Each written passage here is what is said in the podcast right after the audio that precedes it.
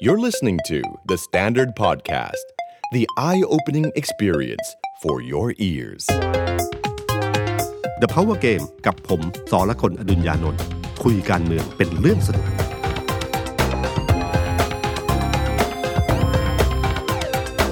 สวัสดีครับ ผมสอละกลอดุญญานนท์ สวัสดีครับ ผมออฟพลวัตสงสกุลฟีเจอร์เอดิเตอร์เดอะสแตนดาร์ดสวัสดีพี่ตุ้ม สวัสดีคุณผู้ฟังนะครับ วันนี้เราอัพ power game กันวันที่ ครับ 3พฤศจิกายน เมื่อวานวันที่ 2 ผมกับคุณเอก กับ ครับ น้องๆนั่งลุ้น การลงมติพรบจริง ๆ เขาเรียกกันว่าพรบตุลาก้าวหน้าแต่จริงๆมันคือพรบภาษีสรรพสานมิต ครับ โอ้โห สนุก สนุก มาก มากเลย โชคดีที่มาอัดวันนี้ ครับ รู้สึกมีเรื่องราวที่น่าจะคุยได้เยอะ ใช่ ทีเดียว อะแล้วก็เห็นเห็น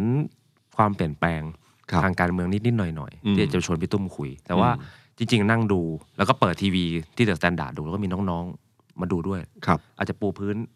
คนฟังพวกเกมมันรู้เรื่องอยู่แล้ว แต่ว่าอาจจะคนเพิ่งมาฟังใหม่แล้วกันเขาสงสัยว่าเฮ้ยโหวตแล้วมันผ่านเลยไหม อืม พี่ออฟอะไรก็มาถาม คือพรบเนี่ยมัน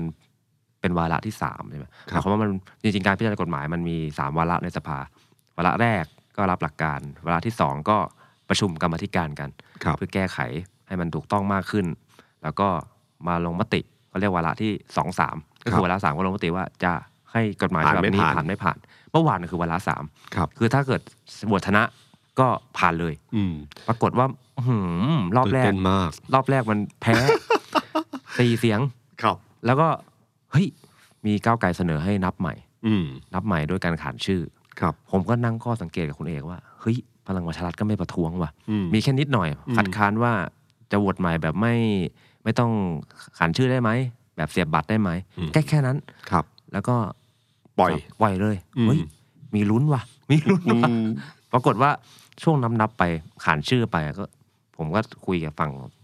ก้าวไกลว่าอย่างไงบ้าง อืม เขาบอกเขานับนับๆตอนท้ายๆเนี่ยชนะนะครับ ครับ แล้วมันมาพลิกช่วงหลัง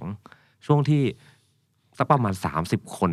สุด 30สอ ท้าย สอสุดท้าย ระดมพลเข้ามา เออ คือคนพวกนี้นี่คือประธานสภาเรียกชื่อ แล้วก็ไม่มีการ ใช่ ไม่มีการโหวตอะไรทั้เขาเรีย งสิ้ ก น ชื่อตามตัวอักษร ใช่ ครับ แล้วก็ปรากฏว่าระดมพลไปได้30เกือบ30 คนมั้ง ใช่ครับ แล้วก็ ต้องมา วิ่งมาโหวตกันมั่วซั่วเลยฮะ เหมือนกับ แบบ ว่าเหมือนกับว่าคือครั้งที่แล้วบังเอิญผมไม่อยู่ ผม ครับ ก็มา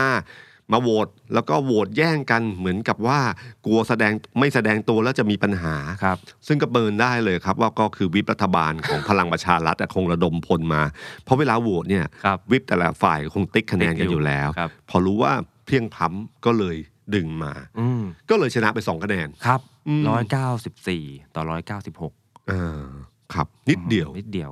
คือเรื่องนี้ต้องต้องยอมรับว่าตอนที่ตอนที่วาระแรกเนี่ย ครับ ก้าวไกลเนี่ยไม่คิดว่าจะผ่าน ครับ แล้วสุดท้ายก็ผ่าน ครับ นะครับ ตอนผ่านตอนนั้นก็ตื่นเต้นกันอยู่พอสมควรนะครับ ครับ นับกันจำได้ว่าเฮกันในสภากันเลย ใช่ใช่ เพราะเป็นเรื่องที่ไม่นึกมาก่อนนะ ครั ฮะ บ เพราะว่าเราก็รู้ว่าเรื่องนี้เป็นเรื่องที่ยากมาก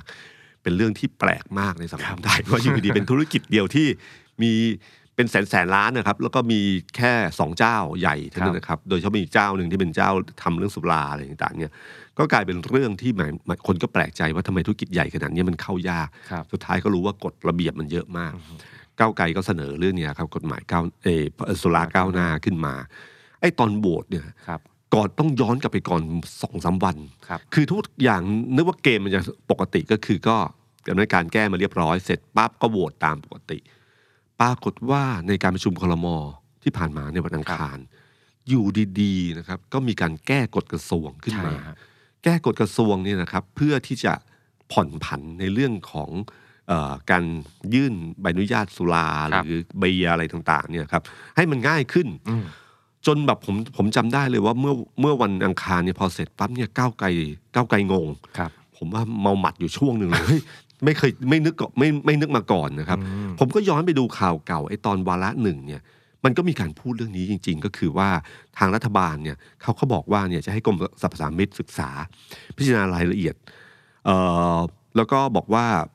บอกว่าจะมีสามารถปรับปรุงกฎกระทรวงที่เหมาะสมสอดคล้องกับเจตนารมณ์และสถานการณ์ปัจจุบันได้ ครับ นะครับขอเวลาประมาณ 3 เดือน อืม แต่จริงๆเนี่ยคือมันเกิน 3 เดือน ครับ ก็คือว่าเรื่องเนี้ยพอรับเราคิดว่าจะใช้เวลา 3 เดือนเนี่ยมันเกิน 3 เดือน ครับ แล้วก็อยู่ดีๆ ก็พลิกขึ้นมาเลยนะครับ ก่ แล้ว อน ก็ ก่อนการพิจารณานี่วันเดียว วันเดียวเท่า ครั นั้น บ เองครับ คือมันอันนี้เป็นเรื่องความเก่าเกมทางการเมือง ครับ แต่คำถามก็คือว่า ทำไมถึงยอมแก้กฎกระทรวง แทนที่จะหักไปเลย อ๋อ คือด้านหนึ่งเนี่ยสามารถหักได้เลย ก็คือ ครับ หักไปเลยคือไม่ต้องทำอะไร ไม่ต้องทำอะไรกับเรื่องสุราภาษีสรรพสามิต ครับ นี่เลย ก็ไปคว่ำกฎหมายของพรรคฝ่ายค้านในสภาไป ใช่ ครับ แต่ปรากฏว่าทำไมถึงไม่ปั้มเหตุผลข้อหนึ่งก็คือว่าสสพักร่วมรัฐบาลหลายคน ครับ คือเรื่องเนี้ยเป็นเรื่องของมันเป็นเรื่องของพรรคการเมืองขึ้นมาดังนั้นเขาก็เลยโหวตแบบเหมือนกับกึ่งกึ่งฟรีโหวตนะครับ ก็คือ ก็คือเรื่องเนี้ยก็คือทำสุดท้ายแล้วก็คือว่าสสหลายคนเช่นวีรกรคำประกอบอะไรจำได้ไหมครับ ครับครับ อภิปรายวาระแรกนี่โอ้โห โอ้โห สนุกสนานทุกคนมาเต็มจัดเต็มของประชาธิปัตย์จัดเต็มนะค ครั รับ บ แล้วก็ออกมาอย่างนั้นก็มีสิทธิ์ที่ว่าทั้งหมดอาจจะโหวตทางนู้นได้ การออกกฎกระทรวงขึ้นมาที่ผ่อนผันเนี่ยมันเหมือนกับสร้างร่มเงาที่ทำให้อ้างได้ว่ารัฐบาลได้แก้แล้ว แล้วการแก้ของรัฐบาลเนี่ยการเป็นการแก้อย่างรอบคอบ เพราะว่าจะเรื่องเก็บภาษีหรือเรื่องสุขภาพอะไรที่อ้างอิงมาได้ ก็พอมีเหตุผลในการอ้างอิงที่จะโหวตในไปฝั่งรัฐบาลได้ อ่า ผมรู้สึกว่านี่คือเกมที่ที่วางไว้ ครับ แต่รายละเอียดในในในในนี้อะครับมันมีมันมีซ่อนอะไรเยอะแยะไปหมดเลยนะครับ คือตอนแรกอะผมคิดว่าในเชิงการเมืองเนี่ยผมคิดว่าทางก้าวไกลหรือเพื่อไทยที่ออกโรงสนับสนุนพรบสุราก้าวหน้าอย่างเต็มที่เนี่ย ครับ จะเล่นประเด็นเรื่องของการซื้อที่ดินของนายก อ๋อ ฉะนั้นถ้าเราจำได้เนี่ยคือมันมีที่ดินของคุณพ่อ คุณเอกประยุทธ์เป็นมรดก คุณเอกประยุทธ์เป็นที่ดินมรดก ครับ แล้วก็ขายที่ดินแปลงนี้ที่ ครับ ที่หนองบอน ครับ ถ้าจำไม่ผิดนะครับ มูลค่าประมาณ4ี่ห้าร้อยล้านเนี่ยนะครับ อืม แล้วก็คนที่ซื้อคือคุณเจริญนะครั ครับ บ คือบริษัทของคุณเจริญ ครับ นะครับ ซึ่งผมก็นึกว่าเขาจะเล่น เพราะประเด็นเล่นในเชิงการเมืองมันผูกได้นิดนึงเนะครับซึ่งในความเป็นจริงแล้วอาจจะไม่เกี่ยวข้องก็ได้นะครับ แต่เพียงแต่ว่ามันในเชิงการเมืองมันเล่นตีตีข่มพวกนี้ไปตามติก็จะใช้วิธีการนี้กันอยู่ ครับ ปรากฏว่าไม่มีการ ไม่มี แตะเรื่องนี้นะครับ ใช่ แล้วก็ถามว่าทำไมถึงต้องแก้เนี่ยด้านหนึ่งคือต้องการให้เป็นร่มเงาในการอ้างอิงได้ เป็นโคมเสาไฟฟ้าไว้ไว้ไว้พยุงตัว เวลาอ้างได้ว่าที่ไม่บวชเห็นด้วยกับพรรคก้าวไกลยังไงบ้าง อ๋อ แต่ในสภาเนี่ยคือคือเรื่องในเนี้ยมันการแก้เนี่ยมันเหมือนกับแก้เหมือนผ่อนผัน แต่กฎกระทรวงเนี่ยมันประเด็นสำคัญคือมันไม่เหมือนพรบที่ยื่นมาพรบนี่คือเรื่องหมดเข้าสภา การแก้ไขจะยากมาก แต่กฎกระทรวงเนี่ยอธิบดีแก้ได้ เสนอเข้าคอรมอเฉยๆก็แก้ได้แล้วนะครับ แล้วรายละเอียดสังเกตนะครับ มีที่คุณที่คุณสุภสุภพงศ์พึงพึงลำพูนะครับเป็นตัวแทนสมาคมคราฟต์เบียร์ก็เคยสัมภาษณ์ไว้ เขาก็เนื่องจากเขาทำธุรกิจด้านนี้เขาก็เจาะได้ประเด็นหนึ่งที่กฎกระทรวงไม่ได้แก้ไขเลย ครับ คือเรื่องสุราขาว อ่าเหล่าขาว เหล้าขาว คือ เนี่ ก ย ฎกระทรวงเดิมเนี่ยเขาบอกว่ากำลังกฎกระทรวงเดิมคือปี 60 ครับ เขาบอกว่าเหล้าขาวเนี่ยต้องผลิตขั้นต่ำ90,000 ลิตรต่อวัน แต่ว่ากฎใหม่เท่าเดิมฮะคือไม่ได้ แก้อะไร ครับ ถ้าเทียบเทียบกับอื่นๆ เช่นอ่ะไอบิรูผับบิรูผับคือแบบว่าไปกดเบียร์ในร้าน ครับ แล้วก็ไม่ได้ได้ซื้อออกไปนะกินในร้านอะไรเงี้ยก็ยังแก้ได้ คือไม่กำหนดผลิตขั้นต่ำแล้ว แต่ว่า อืม ต้องมีเครื่องจักรที่ถูกต้องนู่นนี่นั่น หรือแม้กระทั่งผลิตเบียร์ขาย อืม ก็กฎกระทรวงใหม่เนี่ยก็ไม่จำกัด อืม การผลิตขั้นต่ำแล้วนะฮะ ครับ แต่ว่าต้องมีทุนจดทะเบียนแล้วต้องปฏิบัติตามการเสียภาษี แล้วต้องมีเครื่องหมาย EIA อะไรเงี้ยซึ่งมันจะมีความซับซ้อนอยู่ แต่เหล้าขาวไม่แตะต้องเลย รวมถึงวิสกี้บรันดีจินอะไรพวกนี้ก็ไม่แตะต้อง คือการไม่แตะต้องนี่ทำให้โอกาสที่จะเข้าไปยาก ครับ เก้าหมื่นเท่าไหร่นะ 90,000ลิตรต่อวันครับ ต่อวันครับ มันมันต้องใช้เงินเท่าไหร่ถึงจะสร้างโรงงานที่ผลิตได้ 90,000 ลิตรต่อวันนะฮะนะครับ ถ้าคุณเอาถัง 200 ลิตรทุนเนี่ย อ๋อ เอาหารเข้าไป ตอนแรกนึกไม่ออกพอพอคิดถึงถังสองลิตรโอ้โห โมโหลานเลยนะครับ ครับ ผมว่านะมันน่าจะประมาณสักสี่สี่พันห้าหรือสี่สี่ร้อยห้าสิบผมไม่แน่เดี๋ยวลองคูณดูแล้วกัน แต่มันจำนวนมันเยอะมาก ครับ ซึ่งไม่แตะตรงนี้เลย ครับ นะครับ ซึ่งในเชิงธุรกิจสุราเขารู้แล้วว่าไอเนี่ยคือจุดที่ทำกำไรสูงสุดนะครับ ของธุรกิจนี้ ครับ ไม่ใช่เบียร์นะครับ ใช่ฮะ เพราะเบียร์นี่การแข่งขันมันค่อนข้าง ตอนแร มั ก น ผม พร้อ ก็ไม่รู้ ผม ครับ ก็ไปดูอ่า market share อืม ลงในเว็บไซต์ข่าวธุรกิจ ผมก็ตกใจว่า เอ้ยไอสัดส่วนเหล้าขาวเนี่ย สูงที่สุด ครับ ครับ นี่คือการสร้างหมอกวันขึ้นมาคลุม ครับ หัวใจ นะ หัวหัวใจยังอยู่เหมือนเดิม ครับ นะครับ แล้วก็แต่จริง ๆ ในแง่ของภาคเอ่อผู้ประชาชนโดยทั่วไปเนี่ยเหล้าที่สำคัญที่สุดคือสุราแช่ใช่ไหมกับ อ่า เบียร์ ใช่ ใช่ไหมครับ ใช่ครับ ซึ่งก็มีการผ่อนผันอยู่ ครับ พอประมาณ ครับ แต่คนก็ตั้งข้อสังเกตว่า เอ๊ะเหล้านี่มันแตกต่างจากเอ่อจากเครื่องดื่มอื่นยังไงบ้าง ถ้าบอกว่ากลัวเรื่องสุขภาพ อืม เราก็ควรจะบอกว่า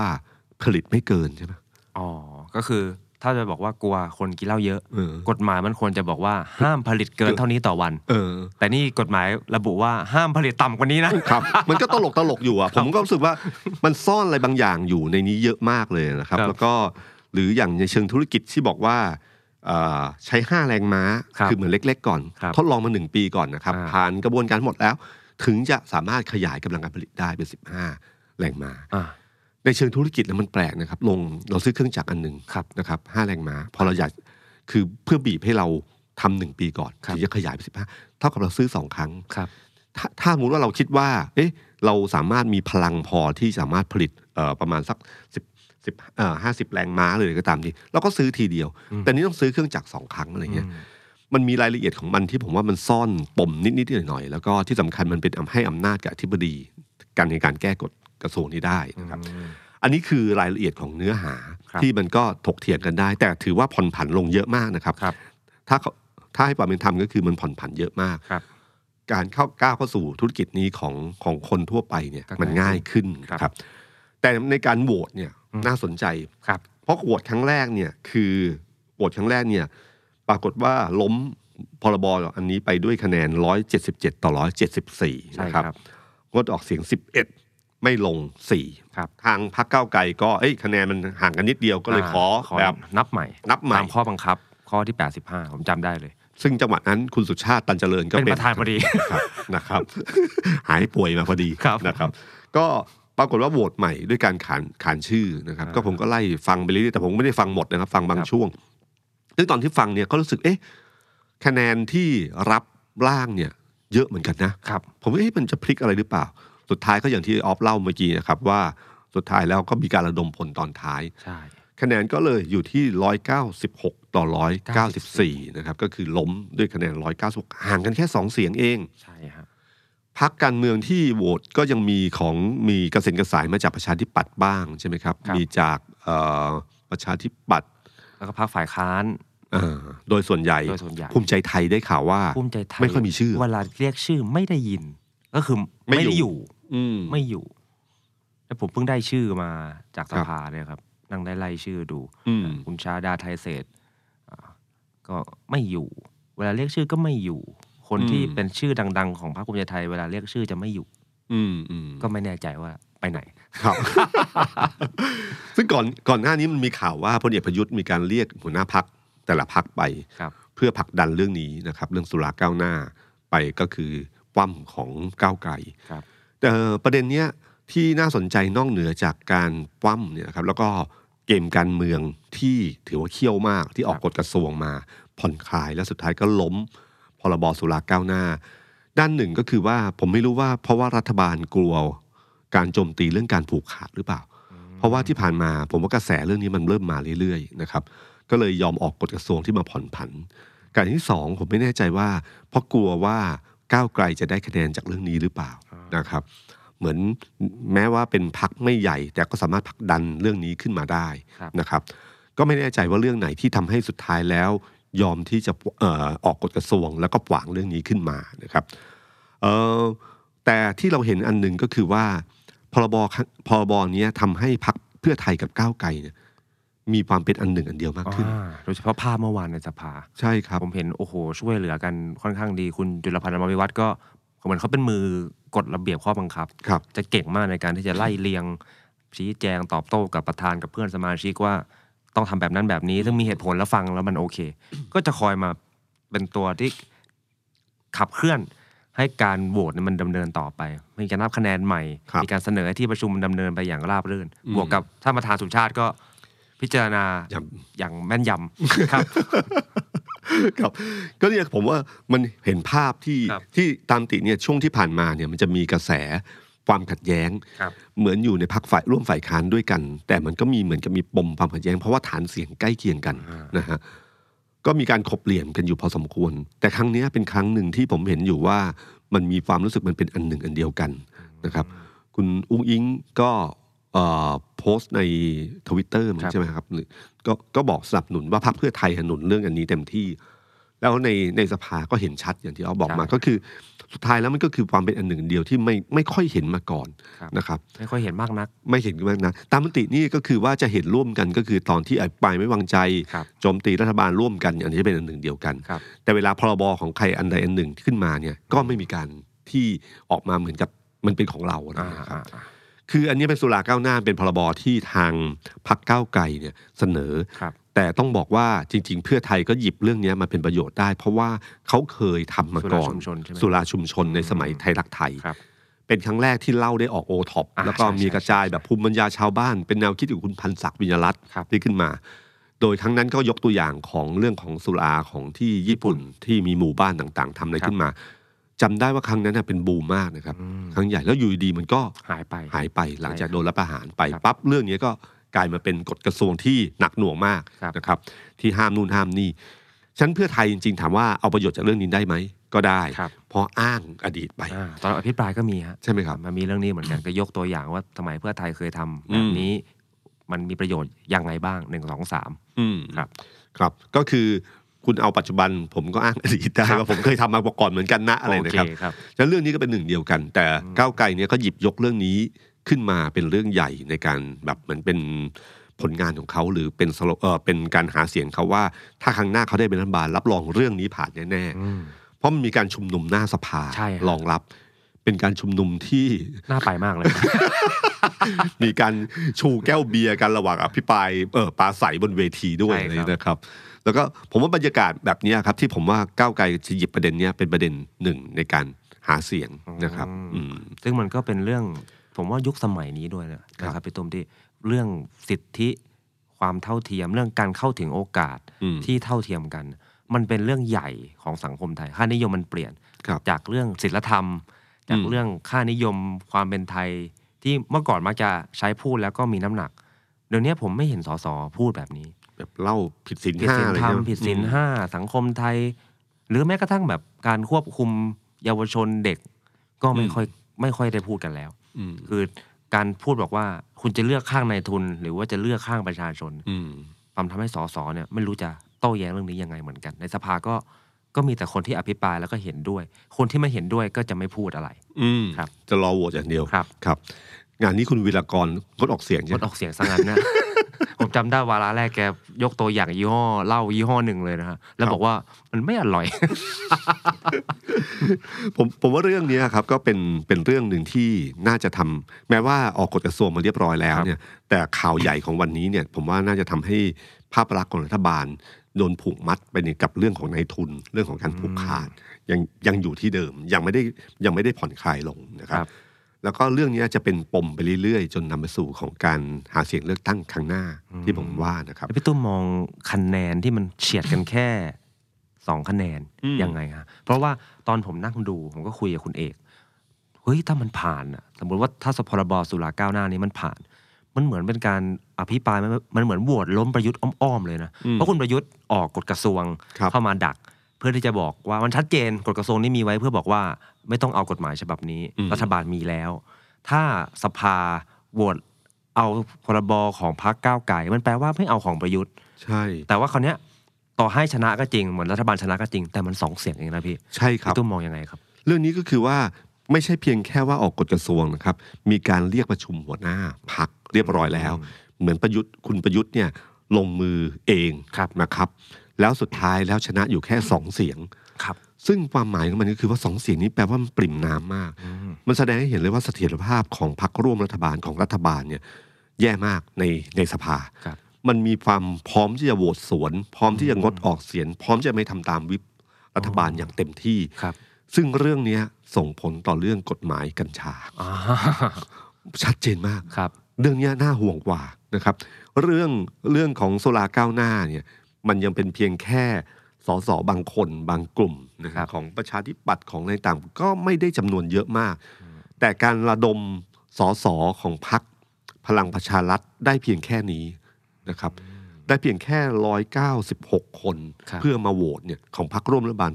มันสะมันสะท้อนให้เห็นว่าคนหลบเยอะนะครับ อ่าใช่ฮะ ใช่ไหมครับในเชิงสสเนี่ยไม่มีอะไรก็คือว่าถ้าผมจะป่วนหรือผมไม่เห็นด้วยกับคุณที่ดีที่สุดคือผมไม่มา ผมไม่นั่นก็ได้ใช่ไหมครับแล้วก็อ้างนู่นอ้างนี่อะไรกันไป ครับ แต่แปลว่ามันโดนต้องโดนแบบกำชับอย่างหนักหน่วง 30 คนที่วิ่งเข้ามา อ่า แบบ ใช่ วิ่ง ใช่ ร้อยเมตรเข้าใน วิ่ง ส เข้ามา ภาห้องประชุมเนี่ย แล้วก็พูดกันมั่วซั่วจน ประธานบอกแซวว่ามันเกิน 500 คนแล้วยัง เนี่ยครับก็เอ้เอ้สองเสียงเนี่ยเป็นสองเสียงที่มีสัญญาณ แม้ ครับ ว่าจะชนะ แต่มันเหมือนกับว่า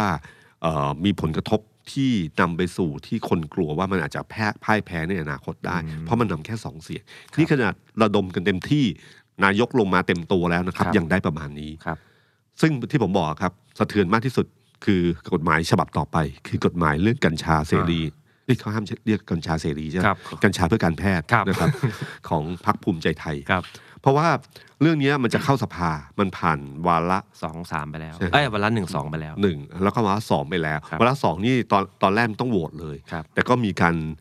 จำได้ว่าวันนั้นเนี่ยคุณสาธิตวงศ์หน่อยเตยเนี่ยว งหน่อย ครับ ครับ ก็ออกมาแถลงข่าว คล่รับ วงหน้าว่าไม่เห็นด้วยกับอันนี้ ครับ แล้วก็ปะเอ่ออภิปรายในสภา แล้วสุดท้ายแล้วก็โดนดึงเรื่องนี้ให้ไป ให้เหมือนให้กลับเข้าไปที่กรรมาธิการอีกรอบนะครับเพื่อแก้ไขเพิ่มเติม ครับ นะครับ แล้วก็เพื่อจะนำเข้าสู่สภา ในสมัยประชุมนี้ ซึ่งมันรอคิวอยู่ ใช่ฮะปรากฏว่า ปรากฏว่าวิเลื่อบ นวิบวิบรัฐบาล คุณ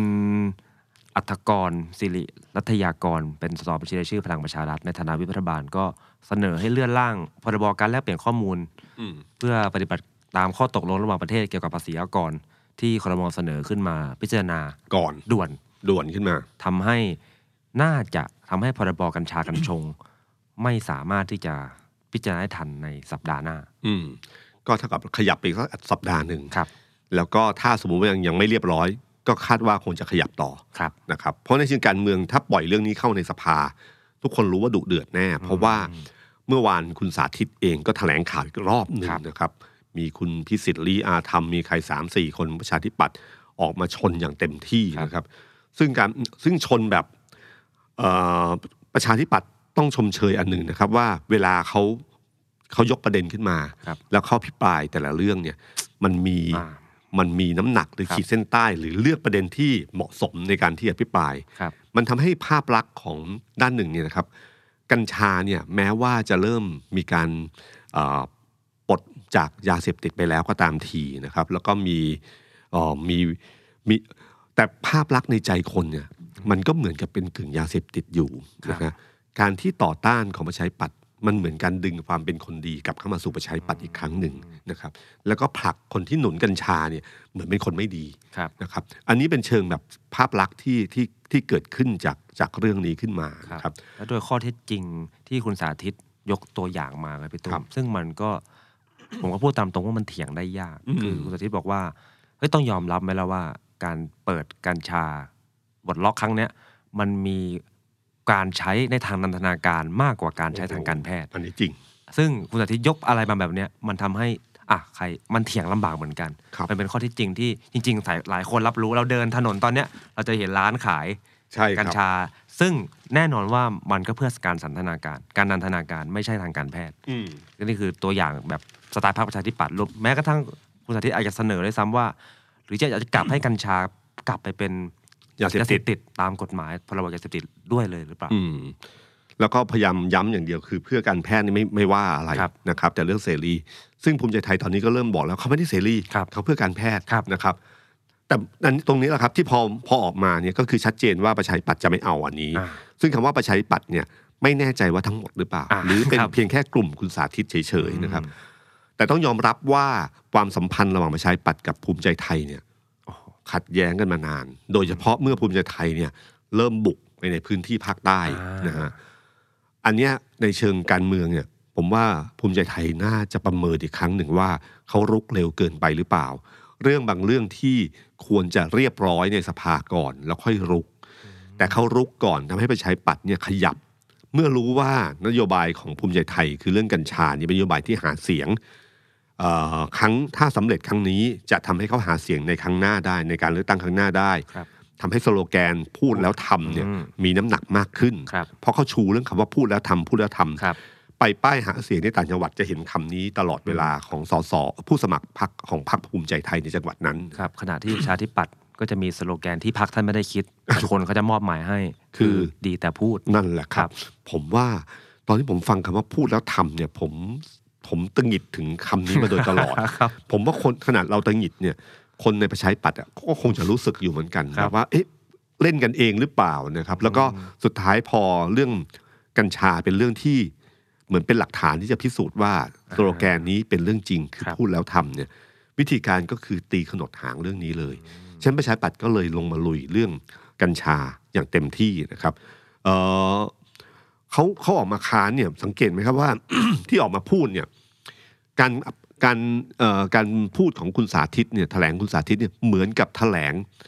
ไม่เห็นด้วยกับกับยตติของฝ่ายค้าน มันไม่ใช่เป็นความรู้สึกของพรรคร่วมรัฐบาลด้วยกัน อ๋อใช่ใช่ครับ รุนแรงมาก ภาพลักษณ์เหมือนฝ่ายค้านเลเยออ ลืมไปเลยว่าเป็นพรรคร่วมรัฐบาล ครับ ครับ อย่าลืมว่าตอนจริงๆอ่ะ สสเนี่ยครับเวลาการเลือกตั้งนะครับ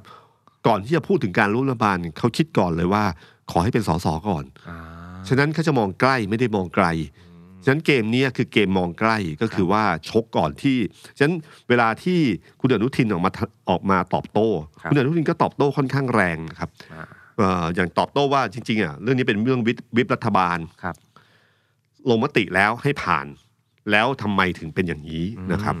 แล้วก็บอกว่าไม่ใช่ปัญหาของพักแล้ว เป็นปัญหาของคนไม่เคารพมติพรรคเออคือเล่นแบบนี้เลยนะครับมติวิป ด่าว่ามีมารยาททางการเมือง ใช่ บอกว่ายิ่งอายุเยอะใช่ไหมอัน ครับ อันนี้เป็นของคุณสุประชัยพูด อ่าสุภชัยพูด อ่านะครับ เดี๋ยวคุณอนุทินว่าผมไม่ได้พูดนะครับ นะครับ ก็คุณสุประชัยพูดบอกว่ายิ่งพักที่มีอายุเยอะน่าจะมีมารยาททางการเมืองอะไรทำนองนี้ แล้วก็คุณอนุทินพูดว่าที่พูดถึงว่าสลับไพ่ใหม่อะครับ ผมว่าคำนี้มีความหมาย ความหมายว่าอะไรครับพี่ตง คือเขาบอกว่าถามว่าจะกระทบกับการทำงานพักร่วมรัฐบาลหรือไม่ ครับ คุณอนุทินบอกไม่เป็นไร มันใกล้ครบวาระแล้ว เดี๋ยวก็สลับไพ่ใหม่ ใครทำอะไรไว้ก็น้อมรับสิ่งที่เกิดขึ้นเออเหมือนกับว่าถ้าผมเป็นแกนนำรัฐบาล เมื่อไหร่ จะไม่มีประชาธิปัตย์ อืม อ่านี่ผมตีความเองนะครับนะครับ แต่พูดในทำนองนั้นว่ามันสลับไพ่ไม่ใช่หมายถึงว่าจะต้องอยู่ร่วมกันตลอดเว่า ถ้าสมมติว่าทำแบบนี้กับเราถ้าเราเป็นแกนนำเมื่อไหร่ คุณก็ไม่ต้องมาอยู่กับเรา อ่ามันก็จะประมาณ เอา นั้น ไพ่ใบอื่นเสียแทนก็ได้ แล้วก็ที่สำคัญก็คือว่าเอ่อบอกว่านายเรื่องเนี้ยนายกต้องลงมาแก้ปัญหาเอง มันเกินขอบข่ายหน้าที่และอำนาจที่มีของพรรคร่วมรัฐบาลไปแล้ว โอ้มีไปถึงนายกเลย โยนลูกนี้ให้กับนายกเลย เพราะซึ่งก็จริง เพราะว่านายกเอ่อเมื่อพรรคร่วมมันขัดแย้งขนาดเนี้ยถ้านายกไม่ลงมา ก็เท่ากับว่าปล่อยให้ปล่อยให้ลูกน้องชกกันเนี่ย ครับ ครับก็คือมันอยู่ที่ท่าทีนายกเป็นยังไงบ้าง อืม ซึ่งที่ผ่านมาท่าทีของพลเอกประยุทธ์เนี่ยนะครับทุกคนมองออกว่าค่อนข้างจะใกล้ชิดกับภูมิใจไทย ใช่ครับ ภูมิใจไทยก็ค่อนข้างให้เกียรติพลเอกประยุทธ์นะฮะแล้วก็ช่วยห เป็ นุ น น เป็นหนุนเป็นบัลลังก์ค้ำรัฐบาลของพลเอกประยุทธ์ยิ่งกว่าพรรคพลังประชารัฐผมจำได้มันมีช็อตช่วงที่รัฐบาลเสียงปริ่มน้ำ ครับ แล้วคุณอนุทินก็อยู่ที่ทำเนียบให้สัมภาษณ์แล้วก็ยกกระดาษขึ้นมา ผมไม่รู้กระดาษเขียนอะไรบ้างแต่บอกว่า อืม ชื่อเนี่ยนับดูแล้ว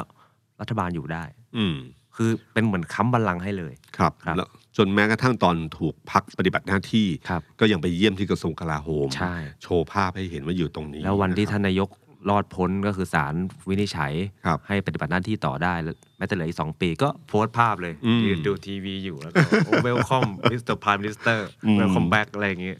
ซึ่งผมว่าคุณอนุทินเออซึ่งภาพมันออกมาแบบนั้นว่าพลเอกประยุทธ์เนี่ยจริง ๆ แล้วเนี่ยค่อนข้างสนิททางภูมิใจไทยพึงพอใจกับ ครับ การที่หนุนเอ่อรัฐบาลของภูมิใจไทยมากกว่าประชาธิปัตย์ ครับ ประชาธิปัตย์เนี่ยจะรู้สึกอยู่ว่าเอ๊ะเล่นเกมอยู่ตลอดเวลาในในมุมของพลเอกประยุทธ์นะครับ ครับ แต่บังเอิญมันเป็นเรื่องกัญชา ใช่ ซึ่งจริงผมเอ๊ะว่าพลเอกประยุทธ์เองเนี่ยก็ไม่ค่อยสบายใจกับเรื่องนี้มากนัก ครับ ตอนที่พูดเรื่องถึงสุราสุราก้าวหน้า ก้าวหน้า ก็มีการยกมีเอ่อเป็นรายงานข่าวว่าในการคุยกับหัวหน้าพัก ก็มีการพูดเหมือนกันว่าไม่อยากปล่อยให้มันเหมือนกับสุเรื่องกัญชาเสรีที่เกิดขึ้น แล้วมันคุมไม่อยู่ถ้าปล่อยเสรีแล้วจะคุมไม่อยู่นะครับ ก็แปลว่าพื้นฐานเนี่ยก็ก็จับสัญญาณได้เหมือนกันพลเอกประยุทธ์เนี่ยอย่าลืมว่าเขาพื้นฐานมาจากทหารนะครับฉะนั้นเรื่องบางเรื่องเนี่ยมันจะกระทบใจเขาเยอะอยู่พอสมควรอย่างเช่น เรื่องที่ดินต่างชาติ อ่า อ่าที่จะให้ต่างชาติมาซื้อที่ดินได้หนึ่งไร่ ข่าวถามเดินหนีหน้านิ้วนิ้วคิ้วขมวด มันกะคำว่าขายชาติมา ซึ่งคำนี้เป็นคำที่รุนแรงมาก ครับ สำหรับคน ทหาร เป็นทหารนะครับ แล้วก็เอ่อผมว่าแม้แต่เรื่องกัญชาหรือเรื่องอะไรต่างๆ เนี่ย มันไม่เป็นเรื่องที่เขาเขารู้สึกเหมือนกัน แต่บางทีในเชิงการเมืองก็คนต้องปล่อยไป เพราะว่ามีก่อนหน้านั้นเนี่ยมันมีการแบบ ใช้คำว่ามีการต่อรองกัน เรื่องนี้อยู่เหมือนกันว่าถ้าไม่ผ่านภูมิใจไทยถึงขั้นที่จะ ถอนตัว ตัวในสมัยนั้นนะครับ ครับ ไม่ใช่วันนี้นะครับ วันนี้ไม่ใช่นะครับ วันนี้คนละเรื่องกัน ครับ นะครับก็ก็เนี่ยแหละครับก็คือว่าโยนลูกให้กับพลเอกประยุทธ์ว่าจะทำไงกับเรื่องนี้นะครับ แล้วก็ผมผมว่าเนี่ยเอ่อเรื่องนี้จะเป็นเรื่องใหญ่มาก เพราะว่าถ้ามันล้มเมื่อไหร่เนี่ย ทางภูมิใจไทยคงไม่พอใจ และแน่นอนที่สุดเอ่อถ้าเราดูจากดูจากวิธีคิดของภูมิใจไทย หรือคุณเนวินชิดชอบ ครับ อาอาจารย์ใหญ่ของ ของภูมิใจ คุณ ไทย ของคุณอนุทินเนี่ยนะครับ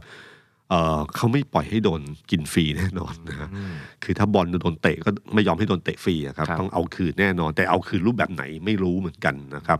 ก็ก็เรื่องเนี้ยเป็นผมว่ากัญชาเสรีเป็นเรื่องที่น่าจับตามองนะครับ เพราะว่าฝ่ายค้านเนี่ยคงมองออกแล้วว่าเรื่องเนี้ยเป็นเรื่องที่ดีมากนะครับ สำหรับเขานะครับเพราะอยู่ดีพักร่วมรัฐบาลก็แตกกันเองจากเรื่องนี้นะครับ แล้วระหว่างนี้ระหว่างกัญชาระหว่างสุรามันมีข่าวหนึ่งครับพี่ตุ้ม ครับ เป็นข่าวลือออกมา ยุบสภา อ่า 24 ธันวาคม มันมีคำถามเลยฮะผมก็อยากจะมาถามพี่ตุ้มว่า ยุบสภาหรือว่าครบวาระ ตอนนี้มันปัจจัยมันคืออะไรครับ คือผมว่าพักฝ่ายค้านเนี่ยก็คงพยายามตีประเด็นเรื่องยุบสภายุบสภาเรื่อย ครัๆบนะครับ แต่หัวใจก็คือเรื่องอยู่เดียวคือว่าพลเอกประยุทธ์จะไปต่อหรือไม่ไปต่ออคือถ้าถ้าพลเอกประยุทธ์จะไปต่อเนี่ยนะครับ มันก็ต้องถ้าถ้าจะไปต่อเนี่ย ครับ โทษทีครับคือคือเริ่มตรงนี้ก่อนถ้าพลเอกประยุทธ์ไม่ไปต่อเนี่ย ยังไงก็จะอยู่ให้ครบวาระให้ได้ หมายความว่าถ้า ไม่ไปต่อ ไม่ไปต่อคือพอแค่นี้อีกสอง ครับ ปีที่มีโควต้าอยู่ก็ไม่เอา ก็คือเป็นให้นานที่สุดเท่าครบวาระ อ๋อ ครับหรือถ้ายุบสภาในจังหวะที่ตัวเองรู้สึกว่าภาพพจน์ถ้าทำเรื่องนี้แล้วภาพพจน์ตัวเองจะแย่นะครับ ก็อาจจะยุบสภาได้ แต่ถ้าพลเอกประยุทธ์ไปต่อเนี่ยนะครับ ผมว่าเขาจะดึงให้มากที่สุดคือครบวาระเหตุผลก็คือว่าหนึ่งเขาเชื่อว่าเศรษฐกิจเนี่ยคือตอนเนี้ยยุบไปมันไม่ดี เพราะว่าเศรษฐกิจไม่ดีใช่ไหมฮะ ครับ แต่ตอนเนี้ยนักท่องเที่ยวเริ่มมา ความหวังของพลเอกประยุทธ์ก็คือว่า ถ้ายุบสภาควรยุบสภาตอนที่เศรษฐกิจมันดีขึ้นหน่อย ความรู้สึกของประชาชนต่อรัฐบาลดีขึ้น อย่างนั้นค่อยทำหรือการที่แจกของฝันเนี่ยรับรองว่าช่วงเนี้ยครับสองสามเดือนเนี่ยของฝันปีใหม่ รัฐบาลเนี่ยแจกกันระนาวแน่นอนเลยครับ เพราะว่ายิ่งแจกตอนนี้ก็เหมือนกับใช้งบรัฐในการสร้างคะแนนนิยม ครับ กับพรรคการเมือง ให้ง่ายที่ง่ายที่สุดนะครับ ก็คือพยายามทำมากที่สุด แล้วก็ใช้เวลาที่ยาวนานที่สุด เพื่อคาดหวังว่าเศรษฐกิจฟื้นตัวขึ้น อะไรต่างๆดีขึ้น เพราะว่านักท่องเที่ยวมาเนี่ยต้องต้องยอมรับอันหนึ่งว่าถ้านักท่องเที่ยวเนี่ยเป็นเรื่องปัจจัยสำคัญที่สุดของเศรษฐกิจไทย ถ้ากลับมาเมื่อไหร่เนี่ยโอกาสที่เศรษฐกิจจะเริ่มกระเตื้องขึ้น มันมีความเป็นไปได้อยู่ แม้ว่าเศรษฐกิจโลกโดยรวมต่างๆเนี่ยหลายคนบอกว่าแย่ลงแย่ลงแย่ลง มีภาวะถดถอยอะไรก็ตามที แต่สำหรับเมืองไทยเรื่องท่องเที่ยวจะเป็นเรื่องสำคัญนะครับ การที่สองก็คือว่าถ้าไม่ครบวาระก็คงจะยุบก่อนครบกำหนดนิดหน่อยนะครับ ในกรณีที่สถานการณ์เป็นต่อ ก็จะยุบสภาเพื่อให้สสสมมติว่านะครับเอ่อประเด็นเรื่องนี้มันอยู่ที่เรื่องของว่ารัฐบาลเนี่ยถ้าสมมติว่ามีการเลือกตั้ง 7 พฤษภา ครับ นะครับ 90 วันก่อนการเลือกตั้งสสต้องย้ายพักก่อนนะครับสสก็ควรจะย้ายต้องย้ายพักก่อน 7 กุมภา อืม ฉะนั้นสสย้ายพักก่อนเจ็บกุมภาถ้าวันนั้นสสย้ายพักเอ่อด้วยการลาออก ครับ อ่าลาออกแล้วก็ย้ายพักไป ครับ เนี่ยครับ แต่ถ้าสมมติว่าพอถึงเวลาเนี่ยเอ่อพลเอกประยุทธ์สามารถดึงสสคนนั้นกลับมาได้ เขาก็ใช้วิธีการยุบสภา เพราะยุบสภาคือ 30 วันก่อนวันเลือกตั้ง ใช่ครับ ไหมครับ ยุบเมื่อไหร่ก็สามารถย้ายได้เลย เพราะว่าเลือกตั้งภายใน4-5วันอย่าง ครั นั้ บ นมันก็ก่อนแน่นอน ดัง ใช่ไหม ก่อน ครับ แน่นอนอยู่แล้ว อันเนี้ยทั้งหมดเป็นเกมการเมืองซึ่งมันไม่ไม่ได้ตายตัวมันอยู่ที่สถานการณ์ที่เป็นต่อหรือไม่เป็นต่อนะครับ เพราะฉะนั้นฟันธงวันนี้มันยากเหมือนกัน ยากครับยากครับ แต่ผมเชื่อว่าถ้าไม่มีปัจจัยอะไรอืมที่ทำให้รู้สึกเป็นต่อหรือโดนบีบจนที่ถึงที่สุดเนี่ยไม่มียุบ แต่ทีนี้พี่ตุ้มมองถ้าพื้นเงื่อนไขพี่ตุ้มเปิดมา ว่าจะตัดสินใจยังไงเนี่ยมันอยู่ที่ว่าคุณเอกประยุทธ์จะไปต่อหรือว่าจะพอ เป็นส่วน ตอ หนึ่ง มันมีเหมือนสัญญาณที่เขาตีความกัน จากคำปาตกถาพลเอก ครับ ประยุทธ์โอ้โหต้องสารงานต่อต้องนู่นต้องนี่ ครับ พี่ตุ้มมองยังไงครับ ไปต่อ ครับ ชัดเจนมากคือ ครับ คือพูดให้มันมีช้อยขึ้นมาเฉย ครับ ๆแต่ถ้าตอนเนี้ยเท่าที่เห็นเนยครับไปต่อนะครับ แล้วช่วงที่ ผมจำได้คุณองซานซูจีเคยพูดไว้ว่า ครับ ช่วงที่จะมีการคอร์รัปชันมากที่สุดเนี่ยครับคือช่วงที่จะรักษาอำนาจ คือเวลารักษาอำนาจเนี่ยมันจะปฏิบัตินอม ครับ คือมันจะแกล้งหลีตา เพื่อที่จะให้อำนาจนั้นอยู่กับเรา การสนับสนุนนั้นมาสนับสนุนเราเหมือนเดิม เรื่องนี้จะเกิดขึ้น แล้วผมว่าตอนเนี้ยเริ่มเห็นชัดขึ้นเรื่อยๆนะครับ เพราะว่าเอ่อพลเอกประยุทธ์เนี่ยคงคิดแล้วว่าน่าจะไปต่อนะครับ ถ้าบอกว่าจะยุบสภาภายในวันที่ 24 ธันวา ก็คือคิดว่าหลังจากเอเปก APEC แล้วแล้ว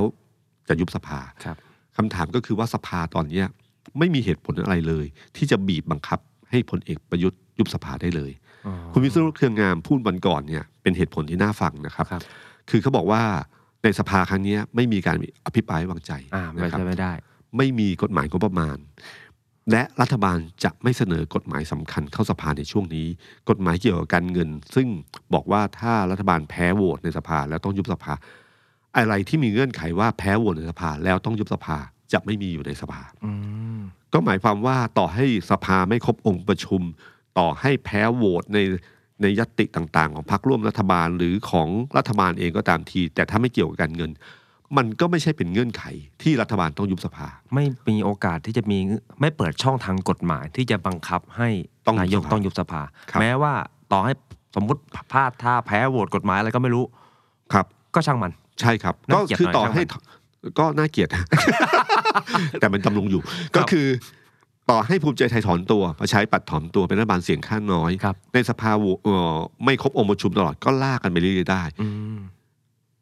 เสียงวิจารณ์ยังไงเป็นอีกเรื่องหนึ่ง อืม แต่หมายความว่าตามกฎกติกาแล้ว ไม่ยุบสภาก็ได้ อ่า อันนี้คือปัจจัยที่สำคัญที่ว่าทำให้คนเชื่อกันว่าเขาจะลากยาวที่สุด ครับ แล้วก็อาจจะอย่างมากที่สุดก็คือ ยุบสภาก่อนที่จะครบวาระนิดหน่อย นิดหน่อย นะครับเพื่อให้เพื่อให้อยู่เป็นรัฐบาลยาวที่สุด อืม เพื่อรอเศรษฐกิจดีขึ้นดีขึ้นดีขึ้น อันนี้เป็นความเชื่อของเขาอะนะครับครับเอ่อแต่ที่น่าสังเกตตอนนี้สังเกตไหมครับว่ามันมีเรื่องใหม่ๆ เกิดขึ้นที่เรานึกไม่ถึง อะไรบ้างครับ คือตอนเนี้ยสสมันมีการขยับตัวเยอะ อ่ะ ใช่ไหมครับ ใช่ครับ มันมีพลังประชารัฐหลายคน ก็มีข่าวว่าจะย้ายไปนู่นย้ายไปนี่ ครับ อะไรนะครับ มีถ่ายรูปโชว์ มีไปโดยเฉพาะความเอ่อโดยเฉพาะพักภูมิใจไทยที่มีงานวันเกิดคุณเดวิน แล้วก็มีสสไปอะไรอย่างเงี้ยก็มีการตีความว่าภูมิใจไทยอยากจะดูดไปได้เยอะมากนะครับ ล่าสุดมีรูปของคุณอนุทินกับคุณชนสวัสดิ์อัศวะเหมอ่าที่อยู่ใน Facebook ครับ ซึ่งทุกคนก็รู้อยู่แล้วว่าลูกชายกับลูกสาวเนี่ยเขาเป็นแฟนกัน เป็นแฟนกัน ครับกินข้าวก็เหมือนเรื่องปกติ แต่ทำไมต้องลงรูป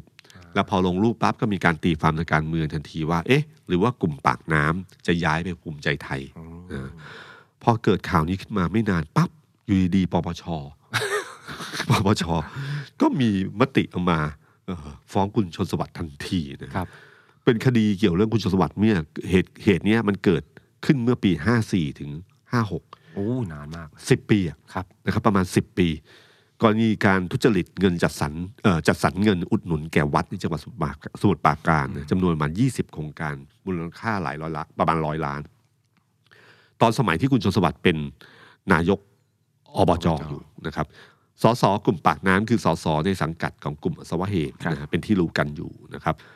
คดีเนี้ยทำสำนวนมาผมค้นข่าวเก่าเนี่ยสำนวนเนี่ยในการถแถลงของปปชเมื่อปี 58เนี่ยมีสำนวนเรื่องนี้แล้วนะครับ ที่ตั้งสำนวนขึ้นมาตั้งแต่ปี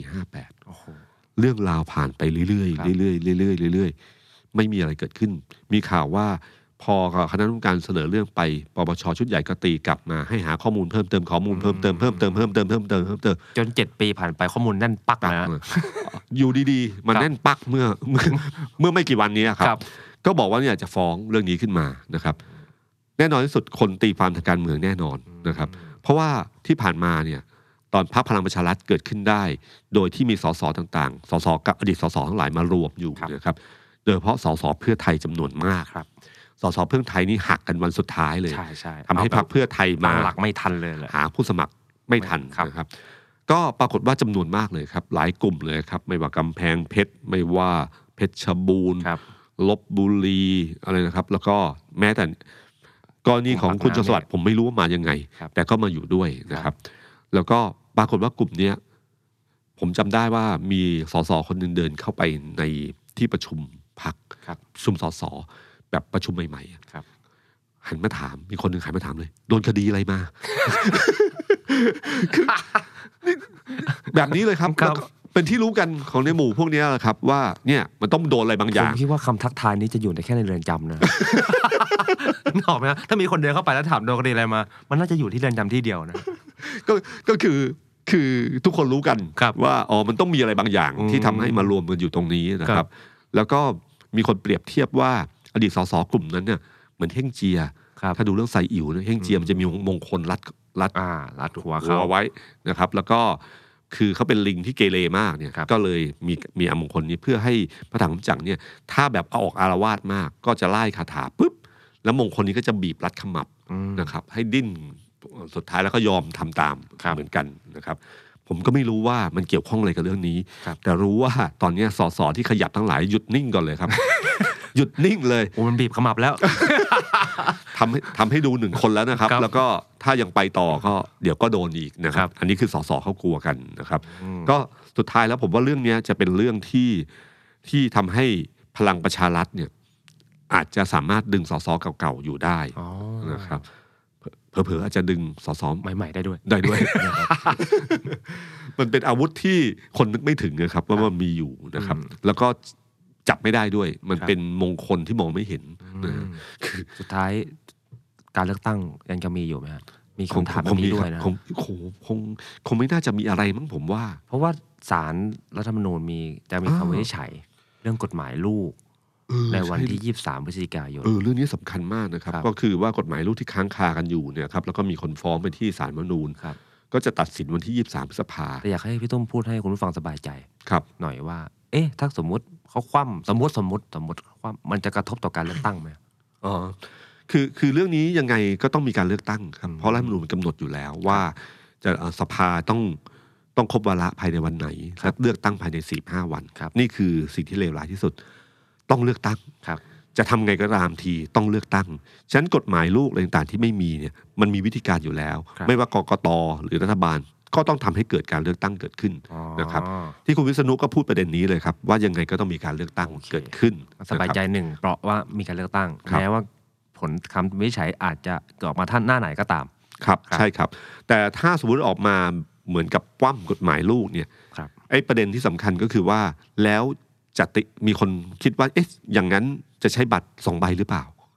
อ๋ออ๋ออ๋อ ซึ่ง รัฐธรรมนูญกำหนดสองใบ แต่บังเอิญรัฐธรรมนูญมันกำหนดไปแล้ว ครับ เพราะว่ามันแก้รัฐธรรมนูญไปเรียบร้อยแล้ว ครั ว่า บ สองใบ ยังไงก็สองใบ ครับ แต่จะห้าร้อยร้อยโอเค อ่า ว่า หารอะไร หารอะไรอ่ะว่ากันอีกทีหนึ่ง ครับ นะครับ ก็ตรงนี้นะครับที่น่าจับตาวันที่ 23 ถ้ากฎหมายลูกผ่านฉลุย สัญญาณเรื่องการเลือกตั้งก็จะมาขึ้นเรื่อยๆนะครับ เดือนธันวาพรรคเพื่อไทยก็บอกแล้วว่าจะประกาศรายชื่อผู้สมัครส ครับ สแล้ว เหมือนกับบอกทุกคนว่า บอกสสทุกคนว่าถ้าใครจะย้ายก็ให้ย้ายในช่วงนั้นนะครับ แต่ถ้าเว้นที่นั่งไว้ตรงไหนเนี่ยครับก็หมายความว่าเอ่อกำลังรออยู่ ครับ ถ้าไม่ประกาศครบนะครับ ถ้าประกาศครบเมื่อไหร่ ก็แปลว่าเขาจับตัววางตายแล้ว มาที่หลังก็ไม่ได้นะครับทำให้คนมีตั้งคำถามว่า แล้วคุณธรรมนัฐว่างยังไง อืม ครับเคสคุณธรรมนัทเนี่ยแปลกไหมครับ อยู่ดีๆถึงมีคุณชูวิทย์มาแถลงข่าว ครับ เออแล้วก็ทำสัญญาณว่า เอ๊ะใครอยู่ปัญหาเรื่องในทุนเอ่อใครอยู่เบื้องหลังของ ธุรกิจ ในธุรกิจที่เอ่อธุรกิจสีเทาทั้งหลายที่เกิดขึ้นที่ยานาวา ครับ นะครับ แล้วก็มีพูดมาแบบถามว่าก็อยู่ดีเอาถุงมามันมันคือแป้งมันคือแป้งอะไรอย่างเงี้ยครับ อยู่ดีๆ เรื่องนี้ก็มานะครับ มันมีปมและมีประเด็นอยู่ ครับ นะครับ คุณธรรมนัฐเนี่ยจะเป็นเคสอันหนึ่งที่ที่ผมว่าภายในพักเพื่อไทยเองเนี่ยต้องถกกันเยอะ โดยเฉพาะคนรุ่นใหม่กับคุณโทนี่ คุณโทนี่อะพยายามจะพูดว่า อดีตสสทั้งหลายที่ไม่มีใคร ถ้าไม่มีใครทำลายพัก เราก็น่าจะเปิดประตูรับ แล้วก็ยกตัวอย่างว่าตอนสมัยไทยรักไทยอะจะดึงคุณสนอเข้ามา ครับ ก็จะโดนค้านว่าคุณสนอเนี่ยเหมือนกับมีภาพลักษณ์ สี การเมือง เทา เป็นการเมืองเก่า ครับ แต่ขณะจะทำการเมืองใหม่เนี่ยภาพลักษณ์มันไม่ดี ครับ แต่สุดท้ายแล้วคุณสนอเนี่ยก็เข้ามา แล้วก็ทำให้พรรคไทยรักไทยเนี่ยชนะเลือกตั้งครับ ก็ยกเคสนี้ขึ้นมา ยกเคสนี้มาก็รู้เลยว่าคุณโทนี่คิดยังไงกับกรณีคุณธรรมนัฐ อืม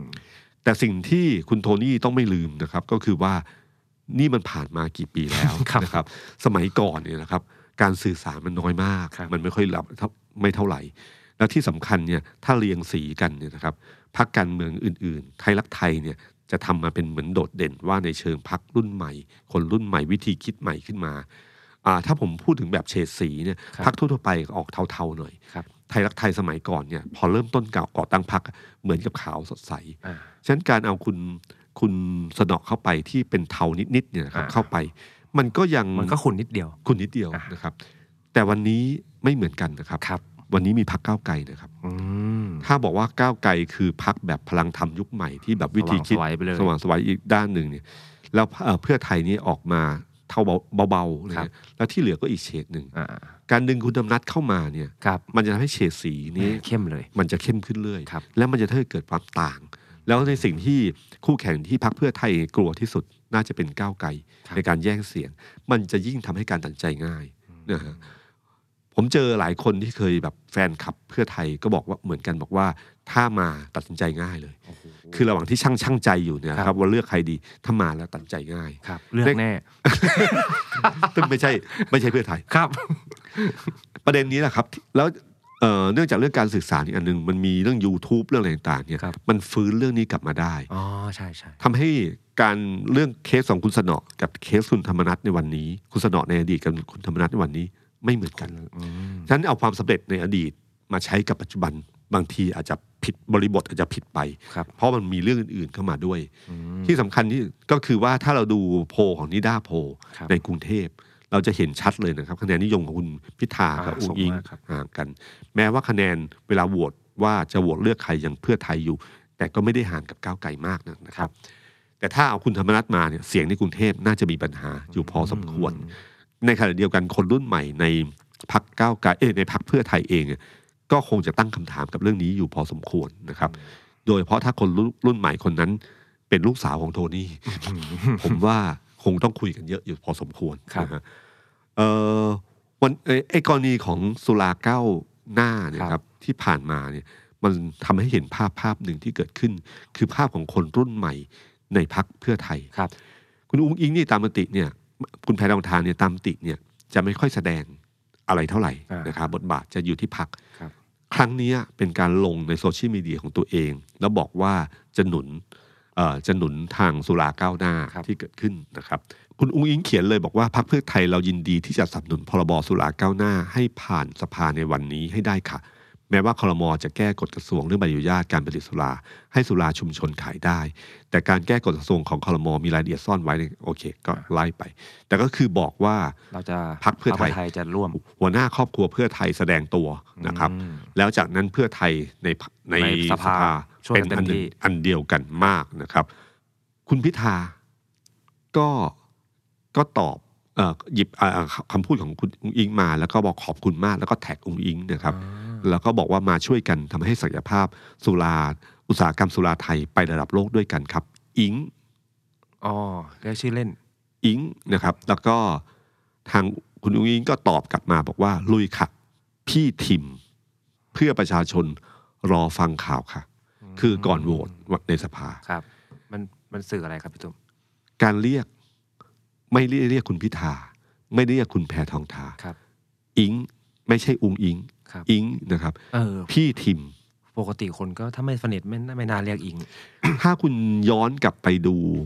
เอ่อคลิปในงานมหกรรมหนังสือ ตอน ครับ เปิดตัวหนังสือของคุณทักษิณนะครับ แล้วคุณเอ่อสามสามพี่น้อง ไม่ว่าจะเป็นโอ๊กเอม แล้วก็คุณอุ้งอิงไปงาน ครับ แล้วก็คุณพิธาอยู่ที่บูธก้าวไกล ครับ แล้วก็สามคนนี้ก็ไปถ่ายรูปที่พักก้าวไกล ครับ นะครับ กับกับมาสคอต แล้วทางคุณพิธาก็มาที่บูธของเพื่อไทย ครับ แล้วก็รับหนังสืออาคุณทักษิณไป ครับ ถ้าไปดูตอนช่วงนั้น คุณจะเห็นภาภาษาท่าทางของสามสี่คนนี้ เขารู้จักกันมานานแล้ว อ๋อเหรอฮะ อ่าเขารู้จักกันมานานไม่ใช่รู้จักกันเพราะอุ้งอิง คุณเอมที่แบบมีมีคุยกันแล้วชูมือกันเรียกกันเอม เรียกกันโอ๊กเรียกกันอะไรอย่างเงี้ยนะครับ พี่โอ๊กอะไรเงี้ยก็ก็มีการคุยกัน แล้วภาษาที่คุยกันก็รู้เลยว่าทั้งเอ่อทั้งสี่คนเนี้ยรู้จักหรือคุ้นเคยกันพอสมควร คุณพิธาเนี่ยคือหลานของคุณเอ่อคุณพดุง คุณพดุงเนี่ยเป็นเลขาส่วนตัวของคุณทักษิณ โอ้ คุณพดุงเนี่ยเป็นเพื่อนของคุณบรรณพจน์แล้วก็มาเป็น มาพงษ์ ใช่ครับ อืม พี่สะพี่ชายของคุณ คุณพจมาน คุณหญิงพจมาน ครับ แล้วเนี่ยแหละครับ แล้วคุณพดุงเนี่ยครับก็มาเป็นเลขาคนสนิทเป็นเลขาที่ที่เคยเป็นรัฐมนตรีช่วยอะมหาดไทย อืม ไม่ใช่เลขาธรรมดานะครับ แล้วคุณพดุงเนี่ยมีหลานก็คือคุณพิธา อ่าน นะครับ คุณพิธาเนี่ยถ้าจำได้ว่าครั้งหนึ่งในสภาที่คุณสมคิดเขาอภิปรายเรื่องเศรษฐกิจ แล้วคุณสมคิดจาตุศรีพิทักษ์ขึ้นมาพี่ปรายก็ยังถามเลยว่านี่ใช่คือคือจริงรู้อยู่แล้วละแต่เป็นการถามในทางการเมืองบนในสภาว่าใช่หลานของพดุงหรือเปล่าเออแล้วคุณพิธาก็ยกมือไหว้ คือถ้าผมจำไม่ผิดว่าตอนจบมาจากต่างประเทศเนี่ย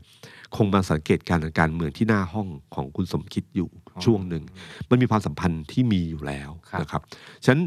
เอ่อถ้าที่ผ่านมาพักเพื่อไทยก้าวไกลมีปัญหากันเนี่ยส่วนหนึ่งคือเป็นเรื่องการสื่อสารระหว่างคนรุ่นใหม่ของก้าวไกล กับกับคนเก่ารุ่นเก่าของในเพื่อไทย ซึ่งวิธีคิดทางการเมืองมันแตกต่างกันนะครับ แต่พออุ้งอิงมาแล้วถ้าคุยกับพี่ทิมได้ แล้วพี่ทิมคุยกับน้องอิงนะฮะผมว่าจะเป็นการสื่อสารอีกแบบหนึ่ง อ๋อ ของระหว่างเพื่อไทยและก้าวไกล มันพูดกับคนละภาษา พูดกันคนละภาษาและมีความใกล้ชิดส่วนตัวเข้ามาเกี่ยวพันด้วย ซึ่งผมว่าตรงนี้แหละครับที่จะทำให้การประสานงานระหว่างสองพักเนี่ยน่าจะดีขึ้น